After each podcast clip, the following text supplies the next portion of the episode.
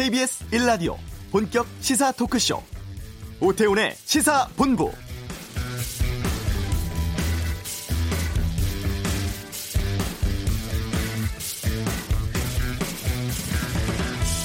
오거돈 부산시장이 여직원 성추행 사건에 대한 책임을 지겠다며 어제 자진 사퇴를 했습니다. 그런데 해당 피해 여성이 기자회견에 대해 입장문을 냈는데 명백한 성추행이고 법적 처벌을 받는 성범죄임에도 오 시장이 강제추행으로 인정될 수 있음을 깨달았다. 이런 표현으로 진실 왜곡했다며 유감을 표명을 했습니다. 또 어제는 정부가 디지털 성범죄 근절을 위한 종합대책 내놓은 날이기도 했죠. 아동 성 착취물을 단순히 사거나 갖고 있는 것도 죄가 되고 아동 청소년을 범죄 표적으로 삼아서 길들이는 이른바 온라인 그루밍도 처벌을 합니다. 또 경찰의 잠입 수사를 도입하는 내용도 포함됐는데요. 성범죄를 그동안 어떻게 다뤄왔는지 우리 사회를 돌아보게 한 하루였습니다. 오태훈의 시사본부 잠시 후 이슈에서 전문가 연결해서 이에 대한 의견 듣는 시간 갖도록 하겠습니다. 한 주간의 스포츠 소식 최동호의 관전 포인트에서 알아보고요. 2부 언론 보도를 분석하는 와치독 시간이 있습니다. TV조선 채널A 조건부 재승인 내용 또 이번 주에 논란이 되고 있는 보도들 살펴보는 시간 갖겠고요. 시사본부 금요초대석 1994년 어느 늦은 밤 그 남자 그 여자 등 발라드의 여왕 가수 장혜진 씨와 함께하는 시간 준비하도록 하겠습니다. 자, KBS 라디오 오태훈의 시사본부 지금 시작합니다.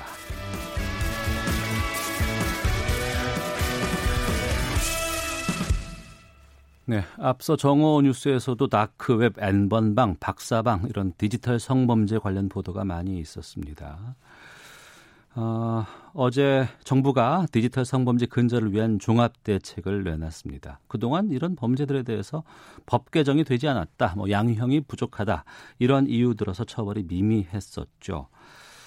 어, 여기에 대해서 좀 말씀을 나눠보겠습니다. 한국사이버 성폭력 대응센터의 서승희 대표를 연결하겠습니다. 나와 계십니까? 네, 안녕하십니까? 예, 먼저 그 전에 어제 오거돈 부산시장 성추행을 했다면서 사퇴를 했는데 이 기자회견 어떻게 보셨는지부터 좀 여쭙겠습니다. 네, 사실 그 기자회견 내용에 대해서 피해자 측에서는 그곳에서 발생한 일은 경중을 따질 수 없다라는 네. 표현이 있었는데 경중에 관계없이라는 오거돈 시장의 입장 표명에 어, 문제를 지적하기도 했습니다. 그 사전에 입장문을 확인하고자 했으나 시기나 음. 내용을 확인하지 못하기도 했었고 또 경중에 관계없이라는 그런 표현이 어, 명백한 위력에 의한 성폭력임을 가리고 있다는 생각인 것 같습니다. 네, 그 부분에 더해서 그 위력에 의한 성폭력이라고 하는 것을 어, 또 기자회견에서 뭐 불필요한 신체 접촉 이렇게 지금 발표가 됐거든요. 이건 좀 축소되는 것 아닌가 싶은 생각이 드는데 이런 경우가 좀 종종 있지 않았습니까? 우리 사회에서? 네, 사실 뭐 그 이전에 정치계에 있는 어 남성 의원들에 의한 위력에 의한 성폭력 사건들도 반복해서 발생돼 왔는데요. 네. 이번 사건 또한 음. 사회적으로 이것이 그럴 수도 있는 사안이 아니라 네. 명백한 네. 위력에 의한 성폭력이라고 인식하는 것이 중요하다고 생각합니다. 음, 그리고 어제 서울시 남성 직원도 회식 후 동료 직원 성폭행한 혐의로 수사를 받는다는 보도도 나왔습니다. 이렇게 뭐 직장 내에서 이런 성범죄들 왜 이렇게 많이 발생한다고 보세요?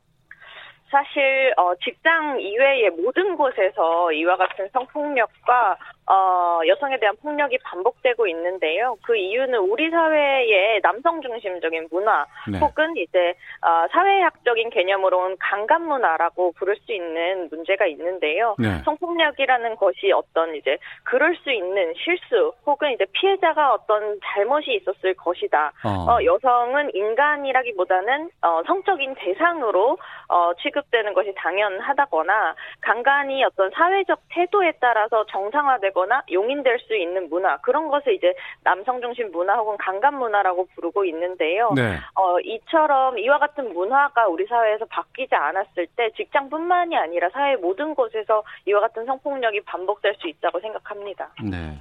하나씩 좀 보겠습니다. 어, 디지털 성범죄라는 경우도 최근에 지금 많이 나오고 있는데 이게 문제가 됐던 게 이 뭐 대대적인 보도가 나옴에 있어도 뭐 처벌 규정도 없다 그러고 피해자 보호도 미흡했다고 합니다.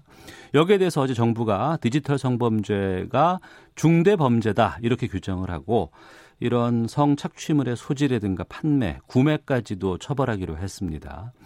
어제 발표된 디지털 성범죄 근절 종합 대책은 어떻게 보셨어요?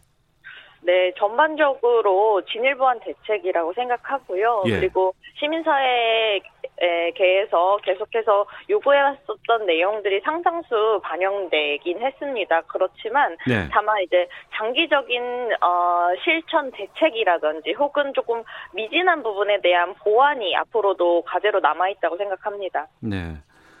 그 중요한 진일보한 대책이라고 하셨는데 중요한 변화를 어떤 점에서 찾으셨어요, 그러면? 네, 방금 말씀해 주셨던 것처럼 어, 그 이전에는 사실 촬영하거나 유포하거나 이 행위 그러니까 공급 행위에 대해서만 처벌할 수 있게 법이 만들어져 있었었는데요. 네. 지금은 그런 이제 만들어진 성적인 촬영물에 대해서 성착취물에 대해서 소지하거나 구매하는 행위까지 처벌하겠다는 그런 이제 의사가 반영된 정책이 굉장히 중요하다고 생각하고 예. 이처럼 이제 소지나 구매 혹은 요번에 담기진 않았지만 그 시청, 관람 이런 행위까지 수요 행위로 보고 공급 행위뿐만이 아니라 수요 행위를 처벌해야 음. 어, 굉장히 앞으로 예방적 측면에서부터 피해자 보호 측면까지 중요한 실효적인 지점이 있다고 생각합니다. 네, 그동안 시민단체에서 요구했던 부분들이 상당수 반영됐다고 판단하십니까? 네네 반영된 정책이라고 보고요. 예. 어 다만 조금 이제 아쉬웠었던 부분은 음. 이것이 어떤 아, 이 피해에 대해서 이야기할 때 저희 단체 피해 지원 통계를 보아도 아동 청소년이 피해자인 경우는 약 20% 정도 되고요. 예. 어, 80% 이상은 그 이외의 성인 피해자인 경우가 거의 대부분입니다. 근데 에, 정부 대책이 아무래도 어, 아동 청소년 중심의 정부 대책이 나와서 앞으로 조금 더 폭넓은 적용 과제가 남지 않았나라는 그런 이제 문제 의식이 있습니다. 크게 보면은 이러한 그 디지털 성범죄의 근절 에 앞장서야 될 것 같고 또 이것을 저지른 사람들에 대한 처벌도 강화돼야 될 것 같고 여기에 피해를 입은 피해자들에 대한 대책도 좀 필요할 것 같은데 하나씩 좀 보게, 볼게요. 예. 먼저 이 성착취물을 만든 사람들에 대해서는 공소시효 없애야겠다고 발표가 나왔습니다. 이 공소시효 예. 폐지는 어떤 의미가 있어요? 굉장히 이제 중요한 지점인데 네. 피해자분들께서 께서도 본인 신체에 직접 이뤄지는 피해가 아니다 보니까 음. 언제 촬영이 됐는지 혹은 언제 유포됐는지 전혀 모르시는 경우가 많습니다. 그래서 정말 10년이 지난 뒤에 아 10년 동안 나의 영상이 떠돌아다녔구나라는 걸 나중에 알게 되는 경우도 있거든요. 그렇기 때문에 아. 이 사건은 어, 피해자 인지 시점을 기준으로 공소시효를 만들거나 혹은 공소시효를 폐지하는 것이 적합하다고 생각합니다. 네. 그러니까 내가 노출이 됐고 범죄 그 어, 당했는데도 불구하고 그것을 알지 못하고 상당 기간의 시일이 지날 수도 있겠군요. 그러니까. 네, 맞습니다. 그러니까 어. 공소시효를 범죄 발생 기준으로 봤을 때 피해자는 그것을 해결할 기회를 얻지 못할 수 있죠. 그러니까 디지털 성범죄라는 특성 때문에 이런 부분들이 좀 의미가 있는 것 같은데. 그리고 판매자의 경우 현재 징역 10년인 형량에서 하한선을 두기로 했다고 하는데 이 부분은 어떻게 또 보시는지요? 아, 그것은 정부 대책이 아니라 의원 발의안이 아닐까 싶긴 한데요. 아, 그래요? 어, 네, 예, 예. 그, 어쨌든 형량을 전반적으로 상황, 상향하는 것은 굉장히 필요하다고 생각합니다. 저희가 사실, 어, 한 4년 전에 피해 지원을 했을 때에는 정말 심각한 촬영과 유포 사건임에도 불구하고 어, 벌금형이 나오거나 집행유예가 나오는 어이없는 판결을 마주하는 경우가 많았었는데요. 네. 그런 일을 방지하기 위해서 지금은 조금 더 이전보다는 낮 더 나은 방향의 선고가 이루어지긴 하지만 양형 기준 마련이 굉장히 시급하고 그리고 전반적인 법적인 형량도 상향하는 것이 필요한 시점이라고 생각합니다. 네. 이번에 뭐 N번방, 박사방 문제가 막 불거졌을 때 많은 국민들께서 분노한 것은 이걸 만든 사람들 또 유포한 사람들 처벌도 중요하지만 그 안에 있어서 봤던 사람들, 갖고 있는 사람들, 이 사람들로 처벌해야 된다. 이런 얘기가 많이 있었거든요. 이번에 성착취물을 제작한 사람뿐 아니라 구매, 그러니까 사거나 갖고 있는 사람도 처벌을 하게 됐습니다. 이 소지지 신설이 왜 중요한지도 좀 알려주세요. 네. 어, 저는 사실 국민들께서 그 소지 그 방을 함께 들어가서 보고 어 시청하고 소지하고 했었던 사람들에 대해서 처벌 목소리가 나왔다는 것이 네. 이 폭력의 핵심을 굉장히 잘 국민들 또한 알고 있다는 지점이라고 생각하는데요. 사실 이것을 누군가 직접 촬영하거나 유포하는 행위로서 이 폭력이 성립하는 것이 아니라 네. 누군가 계속 그것을 보고 누군가 계속 다운받고 혹은 구매하고 이런 행위가 있기 때문에 이 폭력이 성립되는 것이고 음. 그와 같은 수요 행위부터 차단되지 않는다면 혹은 그와 같은 수요 행위가 범죄로 규정되지 않는다면 왜 이와 같은 소라넷부터 반복된 디지털 성폭력이 앞으로도 반복될 수밖에 없는 건지에 대한 답변이 될 수밖에 없다고 생각합니다. 그래서 어 꼭 소지죄라고 이제 표현하는 것이 적합하다고 생각하진 않는데요. 네. 어쨌든 네. 소지나 구매나 시청과 같은 이 수요 행위가 처벌되어야 앞으로도 공급자를 만들어내지 않을 수 있고요. 음. 그리고 어, 피해자 분들의 입장에서 볼 때도 나의 성적인 촬영물이 동의 없이 유포되었는데 누군가 그걸 시청하거나 소지하거나 구매하는 행위 자체가 범죄라면 네. 유포에 대해서 훨씬 더 어, 피해자 보호적인 측면에서 도움을 굉장히 중요한 도움을 될 수 있겠죠. 그래서 범죄 예방적 측면과 피해자 보호적 측면에서 이와 같은 수요행위 처벌이 굉장히 중요하다고 봅니다. 네. 그리고 이제 이 성착취물 같은 것들을 갖고 있는 사람들 이런 사람들은 주로 이제 뭐 제작한 사람들이거나 판매한 사람들에 비해서는 그 양형이라든가 처벌이 좀 가벼워서 벌금형 같은 것들 많이 받게 되는데 이런 거 벌금형 받아도 이런 사람들이 뭐 어린이집이라든가 이 관련 기관에 취업할 수 없도록 할 방침이라는 것들도 나왔거든요. 여기에 대해서도 좀 의견을 주시죠. 그것은 당연히 이제 필요한 조치이고 사실 별도로 논의할 필요성이 없을 정도로 네. 이것은 이미 성폭력, 성범죄 사건이기 때문에 성폭력 가해자, 이제 중한 성폭력 가해자가 그와 같은 이제 어 어린이 이용 시설이라든지 혹은 공공 그 근로 직업 관련해서 어 근로를 하는 것은 굉장히 이제 사회적으로 문제적인 지점이 있을 수 있다고 봅니다. 네.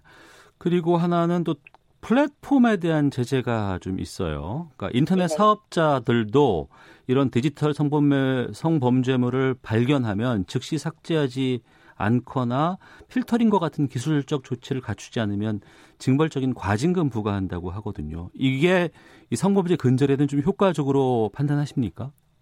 그 정부 대책은 사실 이제 지난번 정부 대책에서 발표되었고 실제로 반영이 이미 되었는데요. 네. 사실 저희 측에서 볼 때는 과징금 조치는 너무 미약하다고 봅니다. 왜냐하면 음. 양진호도 그렇지만 지금까지 이와 같은 이제 어떤 여성의 성착 취 영상물로 어마어마한 돈을 벌고 어, 여전히 돈을 벌고 있는 사람들이 있는데 그런데 그 사람들에게 어, 그와 같은 행위를 했을 때 과징금은 정말로 이제 형사처벌이 아니기 때문에 정과도 남지 않고 매우 미약한 얼마간의 이제 돈만 지불하면 끝나는 사건이 되는 거거든요. 예. 그래서 이제 강제성의 측면에서 혹은 처벌적 측면에서 너무 낮은 규제가 아닌가라는 생각을 하고요. 그리고 의도성에 대해 서 충분히 어, 법적으로 판단할 수 있다고 봅니다. 그래서 플랫폼 제재하는 것이 매우 중요하고 지금 과징금 이상의 에, 그 범죄 수익 몰수와 관련된 구체적인 내용들이 더 필요한 시점이라고 봅니다. 네. 그리고 이제 하나 더 여쭤볼게요. 그 디지털 성범죄에 있어서 이제 온라인 그루밍이라는 단어가 나옵니다. 예. 그러니까 이게 보니까 뭐 나중에 봤더니 고액 아르바이트로 유인을 했다더라, 뭐 친분을 쌓아서 길들였다더라 이런 수법들이 등장을 하는데 여기에 대해서 또 다른 쪽에서는 일부입니다, 아주 일부입니다. 그 피해자가 좀 자발적으로 한 거 아니냐 이렇게 해서 뭐 처벌이 힘들었다는 얘기도 있던데 이번에는 이 온라인 그루밍에 대한 처벌을 위해서 조치가 있다고 들었습니다. 여기에 대해서 좀 입장도 밝혀주시죠. 예, 온라인 그루밍 피해자는 대부분 아동 청소년인 경우가 많은데요. 아. 처음에는 이제 친밀하게 접근해서 이제 네. 마치 이제 어, 서로 호감이 있는 것처럼 편안한 대화를 주고받다가 나중에는 이제 성적인 촬영물을 요구하거나 혹은 그걸 거부할 수 없게 하거나 혹은 한 장을 받았을 때 그 이후부터는 협박을 한다든지 어 네가 나와 한 대화를 학교 게시판에 올리겠다 매일 한 장씩 너의 뭐 자위 영상을 나에게 보내라 이런 방식으로 이제 전환이 되는 것이죠. 네. 그래서 이제 온라인 그루밍이라는 게, 어, 다양한 성착취 범죄의 시작이, 시발점이 됩니다. 음. 온라인 그루밍을 통해서 접근한 다음에 조건 만남으로 유인할 수도 있고, 온라인 그루밍을 통해 접근한 다음에 성적 촬영물을 계속해서 받는 것을 요구할 수도 있고, 혹은 오프라인의 성폭력을 행할 수도 있는 거죠. 그래서, 어, 범죄 예방적 측면에서 이 범죄의 시작점에 있는 온라인 성, 온라인 그루밍을 개념적으로 그것이 무엇인지 규정하고 처벌법을 만들어내는 것이 어, 굉장히 중요한 입법 과제라고 생각하고요. 예. 특히 이제 어, 작년에도 유엔 아동권리위원회에서 한국 정부에 온라인 그루밍 관련해서 개념을 법적으로 정의하고 처벌법을 만들라라는 권고를 내리기도 했습니다. 네. 그래서 국제사회의 요구와 그리고 현재 이제 심각한 실태에 발맞추어 어, 적극적인 입법이 필요한 내용입니다. 네. 이전에 뭐 들어봤던 내용들 중에 이런 게 있었습니다. 미성년자와 성관계를 했는데 뭐 동의하에 했다, 뭐 사랑해서 했다 이런 것 때문에 그냥 면제가 되는 경우도 있었습니다. 이번에 보면 상대방의 동의나 협박 여부와 상관없이 일정 정도 연령 미만의 미성년자와 성관계하면은 성폭행으로 감- 관주하는 이 미성년자 의제 강간의 범위가 늘어났습니다. 만 16세 미만으로 바뀌었는데 이 연령 상한은 어, 지금은 만 13세 미만이었다면서요? 예, 맞습니다. 어, 이 의제강간 연령 상한과 관련해서 사실 디지털 성폭력 이슈와 직접 관련되진 않았지만, 네. 어, 해외에 비교해서 굉장히 연령 기준이 낮다는 문제 지적이 계속해서 있어 왔기 때문에, 음. 이번에 함께 정보 대책에 그와, 그와 같은 문제의식을 반영하여, 어, 입법을 만들겠다는 발표를 한 것이 아닐까라고 생각하고 있습니다. 네. 청취자 유성아님께서 지금 방송 듣다가 질문을 주셨어요. 답변이 되실지는 모르겠는데. 이번에 뭐 N번방도 그렇고, 가해자가 미성년자인 경우도 있는데, 이 미성년자 가해자에 대한 대책이나 처벌 같은 것들이 좀 마련될 수 있을지요? 라는 질문 주셨거든요. 예, 어, 사실 이 디지털 성폭력 자체가 말 그대로 성폭력이기 때문에 현재 성폭력 처벌법으로 처벌이 되고 있습니다. 그래서 가해자가 미성년자인 경우에는 음. 성폭력 범죄 전반에서 가해자가 미성년자로 어, 미성년자인 경우 적용되는 그 규정에 따라서 진행되고 있거든요. 그래서 네. 사실상 디지털 성폭력만 분리해서 이제 미성년자 가해자에 대해서 어떻게 처벌하는 것을 강화한다라고 이야기하는 방향을 어, 생각하기 조금 어렵지 않을까 싶습니다. 네. 이번 정부의 종합 대책에 대해서 앞서서 진일 보완 대책이지만 아쉬운 부분도 있다라고 말씀하셨어요. 예, 게다가 이게 좀 이렇게 은밀한 곳에서 아니면은 특정 집단에 의해서 지속적으로 이게 확산되는 추세를 보이고 있기 때문에 제도 시행 과정에서라든가 사각지대가 분명히 존재할 것 같습니다. 어, 여러 가지 좀 피해 사례를 살피셨던 경험에 봤을 때 제도 시행하는 과정에서 어떤 부분에 신경을 써야 할지 조언을 해주신다면요. 예, 지금 이제 처벌법 중심의 입법이 이루어졌는데 사실 피해자 보호나 지원적 관점에서 무엇이 필요한지는 별로 이야기되지 않고 있는 것 같아요. 네. 그리고 그런 부분을 보완하기 위해서는 현재에 에, 적용되고 있는 성폭력 처벌법으로는 충분하지 않은 지점이 있습니다. 왜냐하면 아까 말씀드렸다시피 디지털 성폭력의 특성상 이 촬영물이라는 것 혹은 그것이 온라인 공간에 유포되는 이와 같은 특성을 반영한 피해자 지원 및 보호가 필요하기 때문에 네. 현- 어, 단기적으로 이미 나와 있는 입법안이라든지 혹은 정부 대책을 반영한 어, 빠른 입법도 필요하겠지만 음. 장기적으로는 어, 온라인 성착취 특별법이라든지 이런 방식의 이 폭력에 대해서 명확히 규정하고 피해자 보호와 가해자 처벌이 모두 함께 담겨져 있는 특별법에 대한 고민이 필요하지 않나라고 네. 생각하고요. 예. 아까 말씀드렸다시피 어, 성인 전반에 대해서 적용될 수 있는 어, 아동 청소년 중심의 입법이 아니라 더 확장된 대상 범위의 입법이 필요하고 또 어, 이번에 소지와 구매만 수요 행위에 들어가고 시청 부분은 빠졌거든요. 근데 어. 사실 텔레그램 방에서도 그렇지만 요즘 디지털 환경이 너무나 발달되어서 꼭 그것을 다운로드 받지 않아도 예. 시청하는 것으로 그 범죄가 성립 그 폭력이 성립됩니다. 그래서 어, 시청에 대해서 정말 의도적인 시청이었느냐 아니냐 혹은 전 국민을 범죄자로 만드는 것이 아니냐 어, 이와 같은 이제 문제의식 때문에 시청 부분이 정부 대책에 포함되지 않은 것 같은데 사실 네. 시청을 뺀다면 이와 같은 수요행위 처벌의 입법 목적을 충분히 달성하기 어려운 지점이 있어서 음. 이런 부분에 대한 보완도 필요하다고 봅니다. 네. 정부 차원의 종합대책 나왔고 또 방금 말씀해 주신 것처럼 국회 차원의 입법이 따라가 줘야 될 것 같습니다. 그런데 6788님께서 성범죄 같은 경우 법을 고치더라도 판단하는 재판부의 의지가 더 중요하다는 생각이 듭니다. 뭐 초범이라서 뭐 어, 뭐, 여러 가지 뭐, 이런 이유 때문에, 어려움 때문에, 뭐, 그냥 봐주는 경우나 아니면은 감경해 주는 경우가 그동안 많이 있었고, 여기에 대한 국민들의 분노가 많아요.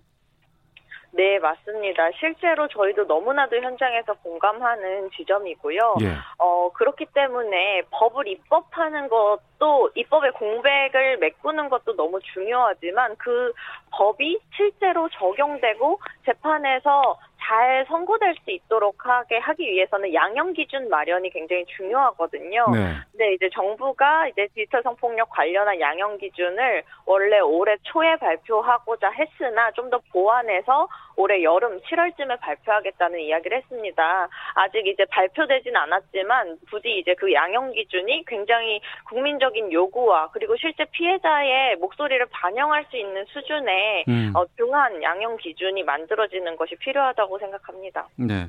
마지막으로 어, 지금 성폭력 피해자들에 대한 대책들 좀 이건 좀 저희가 많이 못 들어봤는데 이 피해자들이 좀 안전하게 보호받으면서 또 대응할 수 있는 방법 끝으로 좀 알려주신다면은요. 어, 피해자분들께서 사실 어 이미 피해가 발생한 이후에 할 수 있는 조치들은 당연히 이제 성폭력 상담소에 피해 지원을 받거나 혹은 어 경찰 신고 혹은 이외의 여러 가지 조치들이 있을 수 있겠는데요. 사실 네. 그거보다 지금 방송을 듣고 계신 분들께 드리고 싶은 이야기는 예. 성폭력 피해자에 대한 낙인적인 시선을 바꾸는 것이 우리 사회 모두가 할 수 있는 피해 지원이라는 음. 이야기를 드리고 싶습니다. 그래서 지금 이제 디지털 성폭력 피해자의 경우에도 본인이 스스로 성적인 행위를 했거나 어, 스스로 사진을 찍어서 보냈거나 했기 때문에 나의 잘못이다. 사람들이 날 이해해 줄까? 날 손가락질하지 않을까? 같은 그런 공포로 피해 지원 요청을 하는 데에 혹은 경찰 신고를 하는데 굉장히 어, 큰 방해물이 되거든요. 예. 그리고 실제로 아직도 우리 사회에선 그런 문화가 많이 남아있기 때문에 성폭력 피해자에 대한 순결한 피해자 프레임을 없애고 음. 피해자에 대해서 연대하는 그런 관점으로 사건을 바라보는 게 굉장히 중요하다고 생각합니다. 알겠습니다. 말씀 고맙습니다. 네, 감사합니다. 한국사이버 성폭력 대응센터의 서승희 대표였습니다. 이 시각 교통 상황 듣고 헤드라인 뉴스 듣고 오겠습니다. 교통정보센터부터 갑니다. 김민희 리포터입니다. 네, 낮 시간 교통량이 많은 금요일입니다. 점심시간이 되면서 교통량 자체는 줄었지만 돌발 구간이 꾸준히 많은데요. 경부고속도로 부산 쪽으로는 먼저 한남부터 서초 사이와 또 기흥동탄에서 동탄분기점 사이로 정체입니다. 이후 안성부근 갓길에서는 차량 화재 사고를 처리하고 있고요. 그 후로 대전터널 2차로에서도 사고가 나면서 대전 나들목에서 비룡분기점 사이로 차량들 더디게 지납니다. 중부고속도로 하남 쪽으로 일죽 부근에서도 사고가 났는데요. 처리 작업 여파받아 이 일대 4km 구간에서 속도 많이 떨어져 있습니다. 서울시내 강변북로 구리 쪽으로 난지나들목 부근 사고는 처리 작업이 빠르게 마무리됐지만 부근으로 차량들 서행합니다. 같은 방면 올림픽대로 노량진 수산시장 부근에서도 사고가 있었지만 처리 작업은 모두 마무리됐습니다. 이 여의도 일대를 시작으로 동작대교까지 정체 남아 있고요. 이후 천호대교 부근 1차로에서도 사고가 났습니다. KBS 교통정보센터였습니다. 헤드라인 뉴스입니다. 국내 코로나19 확진자가 어제 6명 늘어 누적 1,708명으로 집계됐습니다. 사망자는 3월 16일 이후 한 달여 만에 발생하지 않았습니다. 정부가 무단 이탈이나 전화를 받지 않은 코로나19 자가격리 위반자에 대해 27일부터 전자 손목밴드를 도입합니다. 자가격리 위반자가 안심밴드 착용에 동의하지 않으면 시설 격리됩니다. 미래통합당 김종인 전 총괄 선거대책위원장이 통합당 비상대책위원장직을 수락했습니다. 비대위 체제는 28일 공식 출범합니다. 민주당 이인영 원내대표는 오거돈 전 부산시장의 강제추행 사건과 관련해 피해자와 부산 시민, 국민 여러분께 깊은 사과의 말씀을 드린다고 밝혔습니다. 지금까지 헤드라인 뉴스 정원나였습니다.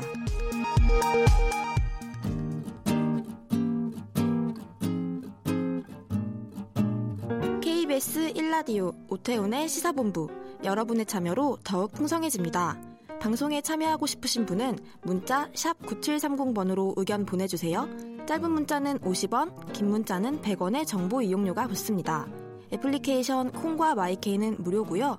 시사본부는 팟캐스트와 콩, KBS 홈페이지를 통해 언제나 다시 들으실 수 있습니다. 많은 참여 부탁드려요. 한 주간의 스포츠 소식을 정리하는 시간 관전 포인트 최동호 스포츠 평론가와 함께합니다. 어서 오세요. 예, 안녕하세요. 예. 아, 우리나라 코로나 19 상황은 지금 서서히 안정돼 가고 있는 예. 예. 하지만 방심할 수는 없는 예. 그런 그래도 상황입니다. 자랑스럽습니다. 저는. 예, 예. 어, 그렇죠. 예. 모든 국민들께서 노력해 주신 덕분이고 또 의료진들 뭐 예. 많은 분들께서 수고를 해 주셨는데 스포츠계가 조금씩 생기가 돈다는 보도가 나오고 있습니다. 프로야구 연습 경기 돌입했다고요? 음, 예. 그 지난 20 1일서부터 이제 프로야구가 연습 경기에 돌입을 했거든요. 네. 자, 원래 이제 팀당 그 4경기씩 총 20경기를 할 예정이었는데 어제 연습 경기가 추가됐어요. 더 하자. 어. 이제 그래서 아, 팀당 2경기씩 총 10경기가 추가가 됐고요. 네. 어, 그래서 연습 경기 5월 1일까지 진행이 됩니다. 왜 추가가 됐냐면은 이제 KBO가 올 시즌 개막일을 5월 5일로 결정을 했습니다. 5월 5일? 예. 예. 근데 구단들이 예상했던 것보다 조금 좀 빨리 개막이 된 것 같아요. 어. 그러니까 아직 우리 실전 훈련이 덜 됐다. 몸이 안 올라왔군요. 예. 연습 경기 더 해야지 된다라고 예. 해서 아, 팀당 두 경기씩 추가가 된 겁니다. 예. 5월 5일 어린이날부터 한국 프로야구 시즌 개막이 되는데 예. 감독들이 불만이 있어요? 어, 불만이 많습니다. 이제 공개적으로 막 터트리고 있어요. 네. 기자들 만날 때마다 계속 얘기하고 그러거든요. 어떤 불만입니까? 어, 근데 개막일이 예정보다 37일 늦어졌습니다. 예. 예. 그 정규 시즌이 원래 어, 팀당 144경기씩 하거든요. 예. 근데 이번에 일정을 어, 37일이나 개막일이 늦어졌는데도 144경기 다 하겠다. 이렇게 일정을 짠 겁니다. 가능할까요? 어, 어, 가능 무리의 수를 둬서 가능하게 일정을 짠 겁니다. 아 무리하게 일정을 짰다. 그래서 예. 감독들이 좀 불만이 많다. 예. 아. 이, 이제 어떻게 된 사연이냐 하면은 예. 이 포스트 포스트 시즌 개막일은 11월 4일로 예정을 잡았거든요. 예. 그러니까 최대한 11월 4일 이전 11월 3일까지는 아무리 늦어도 음. 시즌 음. 마쳐야 되는 거죠. 네. 거기에 맞춰가지고 일정을 짜다 보니까 예를 들면 음. 경기 일수가 모자라서 네. 올해 올스타전 취소했습니다. 안 아, 한다는 아, 거예요. 예. 어, 또 비가 와서 취소가 되면 음. 월요일에 경기를 하겠다. 예. 월요일에 경기를 했는데도 경기 수가 모자른다. 음. 하루에 두 경기씩 진행하겠다. 네. 이렇게 이제 일정을 짜겠다는 어, 이 일정 어, 발표를 하다 보니까 네, 음. 감독들이 반발에 나선 거죠. 네. 우리 프로야구 구단 인원수가 다른 뭐 미국에 비해서는 좀 많이 부족하잖아요. 선수들 예. 체력 부담이 상당할 것 같은데요. 어, 이제 그게 바로 이제 우리 감독들이 강하게 반발하는 지점이거든요. 음. 어, 대부분의 이제 감독들, 선수들 체력 부담이 이제 가중이 되기 때문에 네. 이 경기력을 유지하기 힘들다라고 주장을 하거든요. 음. 예를 들면 월요일에 경기를 하게 되면 어떤 일이 발생하느냐. 네. 지금 화수목금 토일 경기하고 월요일 하루 쉬는 겁니다. 아, 주 7일 근무네요. 어, 예, 그러면은 매일매일 경기를 하게 되거든요. 어. 이게, 이게 쉽지 않은 일이죠. 예. 예 거기다가 지금 이제 선발진 구성을 뭐 4선발, 5선발이라고 얘기를 하잖아요. 투수 4명이나 5명 가지고 선발진을 구성해서 로테이션 한다는 얘기인데 음. 자, 이것은 한 나흘 또는 사흘 정도 쉬고 정해진 날짜에 등판한다는 얘기거든요. 근데 만약에 월요일에 경기가 생기거나 네. 하루 두 경기가 생기게 되면 선발 로테이션을 지키기가 힘들죠. 음. 이게 선발 로테이션을 지키기가 힘들면 어떤 일이 발생하냐 하면은 선발진이 무너지잖아요. 예, 예. 그럼 우리가 이제 소위 얘기하는 벌떼 야구를 하게 되는 겁니다. 아. 자, 투수들 모두 다 스탠바이. 예. 그날 그날 봐가지고 그날 그날 상황 어, 컨디션이 가장 좋은 선수를 올리게 되는 이 벌떼 야구를 하, 게 되는 건데 이렇게 되면 오래 버티기가 힘들죠. 거기다 경기 수준도 좀 저하될 수밖에 그렇죠. 없겠잖아요. 근데 이런 네. 상황은 감독들이 가장 싫어하는 음. 감독에게 가장 지옥과 같은 상황이기 때문에 이럴 바에야 차라리 정규 시즌 경기 수를 줄이자. 네. 줄이고 올스타전도 열고 음. 어, 포스트 시즌도 너무 늦게 시작하니까 준 플레이오프 오전 3선 승제인데 3전 2선 승제로 하겠다 이렇게 바꿨거든요. 그러니까 그 부분인데요. 144경기 다 하지 말고 예. 구단으로서는 성적이 중요한 거고 팬들도 성적이 중요한 거 아니겠습니까? 그렇죠. 그러면 100경기 정도로 하고 승부를 내면 안 될까 싶은데 그게 어렵나요? 어, 그게 이제 현실적인 고민에 빠져 있는 거죠. 네. 이런 경우에 뭐 스포츠뿐만이 아니라 다른 분야도 음. 어, 대개 파고 들어가면 다 이 돈과 관련된 문제이죠. 돈? 예. 중개권? 맞습니다. 아. 그러니까 이 중개권 수익 때문에 그렇거든요. 예, 를 예. 들면 예. 이 KBO가 지상파 3사하고 어, 올해 초에 그 4년간 2,106억 원의 중개권 계약을 체결을 했고요. 예. 또 이제 포털이나 통신사 같은 뉴미디어하고는 5년간 1,100억 원의 어, 계약을 체결했습니다. 예. 그래서 연간 700억 원에서 한 800억 원 정도의 중개권 수익을 올리고 있거든요. 이게 음. KBO의 수입 중에서는 가장 큰 포지션입니다. 네. 그런데 이 중개권 계약 체결의 전제 조건이 정규 시즌 144경기라는 거죠. 음. 이걸 지키지 못하면 방송사로부터 네. 어, 손해배상 청구라든지 중개권 수익이 줄어들 수가 있게 되는 거고요. 어. 그리고 구단도 현실적인 입장이 이 경기를 줄이게 되면 구단도 수입이 줄잖아요. 그렇겠죠. 티켓 판매가 안 예, 되고요. 예. 이 경기장에 들어가서 보면은 뭐 광고판도 많이 보이죠. 어. 이것도 노출이 많이 돼야지 제대로 가격을 받을 수가 있는데 경기 예. 수가 줄게 되면은 이 부분도 손해가 발생한다는 얘기입니다. 음. 그래서 무리인 줄 알면서도 144경기를 고집을 하고 있는 거죠. 네. 자, 어, 연관된 질문 드려보죠. 미국의 스포츠 채널 ESPN이라고 있습니다. 예. 어, 한국 프로야구와 중계권 협상을 한다는 보도가 있었는데 이걸 무료로 달라고 했다고요? 어, 이거 좀 실망스럽습니다. 예. 지금 이제 메이저리그도 아직 개막을 못 하다 보니까 네. 우리 연습 경기도 이제 온라인으로 중계를 하고 있거든요. 예, 예. 미국의 예. 야구 팬들이 많이 보고 있어요. 아, 우리 경기를? 예. 어. 심지어는 내가 차는 이 타가 어, 아, 바로 이 구단이 만들어낸 거구나 해가지고 나이 음. 구단 응원할래 이런 얘기까지 나오고 있거든요. 네네. 자 그런데 이 메이저리그가 개막이 안 되니까 ESPN으로서도 어, 어, 콘텐츠가 줄어들죠. 예. 그래서 이제 일종의 그 메이저리그 대체제로 KBO 리그를 방송하겠다. 네. KBO하고 협상한다는 얘기가 나왔습니다. 음. 그런데 이 KBO의 그 해외 판권을 갖고 있는 에이클라라는 회사하고 협상을 하면서 네. 무료로 중계를 하겠다. 그걸 어떻게 무료로 줘요? 근데 이게 왜 비상식적인 얘기냐 하면 예. 아시는 것처럼 어, 아까 앞서 말씀드렸던 것처럼 뭐 이 구단은 경기해가지고 돈 벌고 KBO도 수익을 내는 거다. 이거를 우리가 이제 지적재산권이나 보통 판권이라고 얘기를 하잖아요. 음. 근데 이 지적재산권이나 판권에 대한 개념이나 권리는 오히려 우리보다도 미국이 더 훨씬 더 어, 명확하고 민감하거든요. 그렇죠. 이걸 더 잘 알고 있는 ESPN이 음. KBO에다가 무료로 중계하겠다고 요구를 한 것은 예. 자, 우리가 미국에다가 중계를 해줄 테니까 고맙게 생각해. 음. 라든지 네. 아니면 한국 야구는 그냥 공짜로 틀어줄 수 있는 서비스 정도라고 이렇게 아주 경솔한 접근 방식을 채 택한 것이 아니냐. 음. 이렇게 좀 이제 보고요. 그래서 이런 문제에 대해서는 좀 우리가 좀 따끔하게 지적할 필요는 있다라고 봅니다. 안 준다고 뭐 결론 냈습니까? 어떻게 돼요? 아직 협상을 접지는 않았고 협상이 예. 진행 중에 있습니다. 어. 예, 진행 중에 있는데 예. 어, 우리 입장에서 이제 고려해야 될 것이 음. 미국의 재미교포도 많이 있고요. 예, 예. 나름의 시장성은 있다라고 보거든요. 아 시장성을 볼 것인지 아니면은 또 명분을 볼 것인지 이런 예. 부분들 고민이 있겠군요. 예, 그래서 어, 아주 비싼 가격은 아니더라도 음. 적은 비용이라도 들여서 일단은 한국 야구의 아기자기한 맛을 드리게 되면은 내년에 또 볼 수도 있으니까 이런 면을 좀 고려해 볼 필요는 있다라고 봅니다. 투자라는 고민도 좀 해봐야 될 것 같습니다. 예. 최동호 스포츠 평론가 함께했습니다. 고맙습니다. 예, 고맙습니다. 잠시 후 2부 와치독 시사본부 초대석으로 돌아오도록 하겠습니다.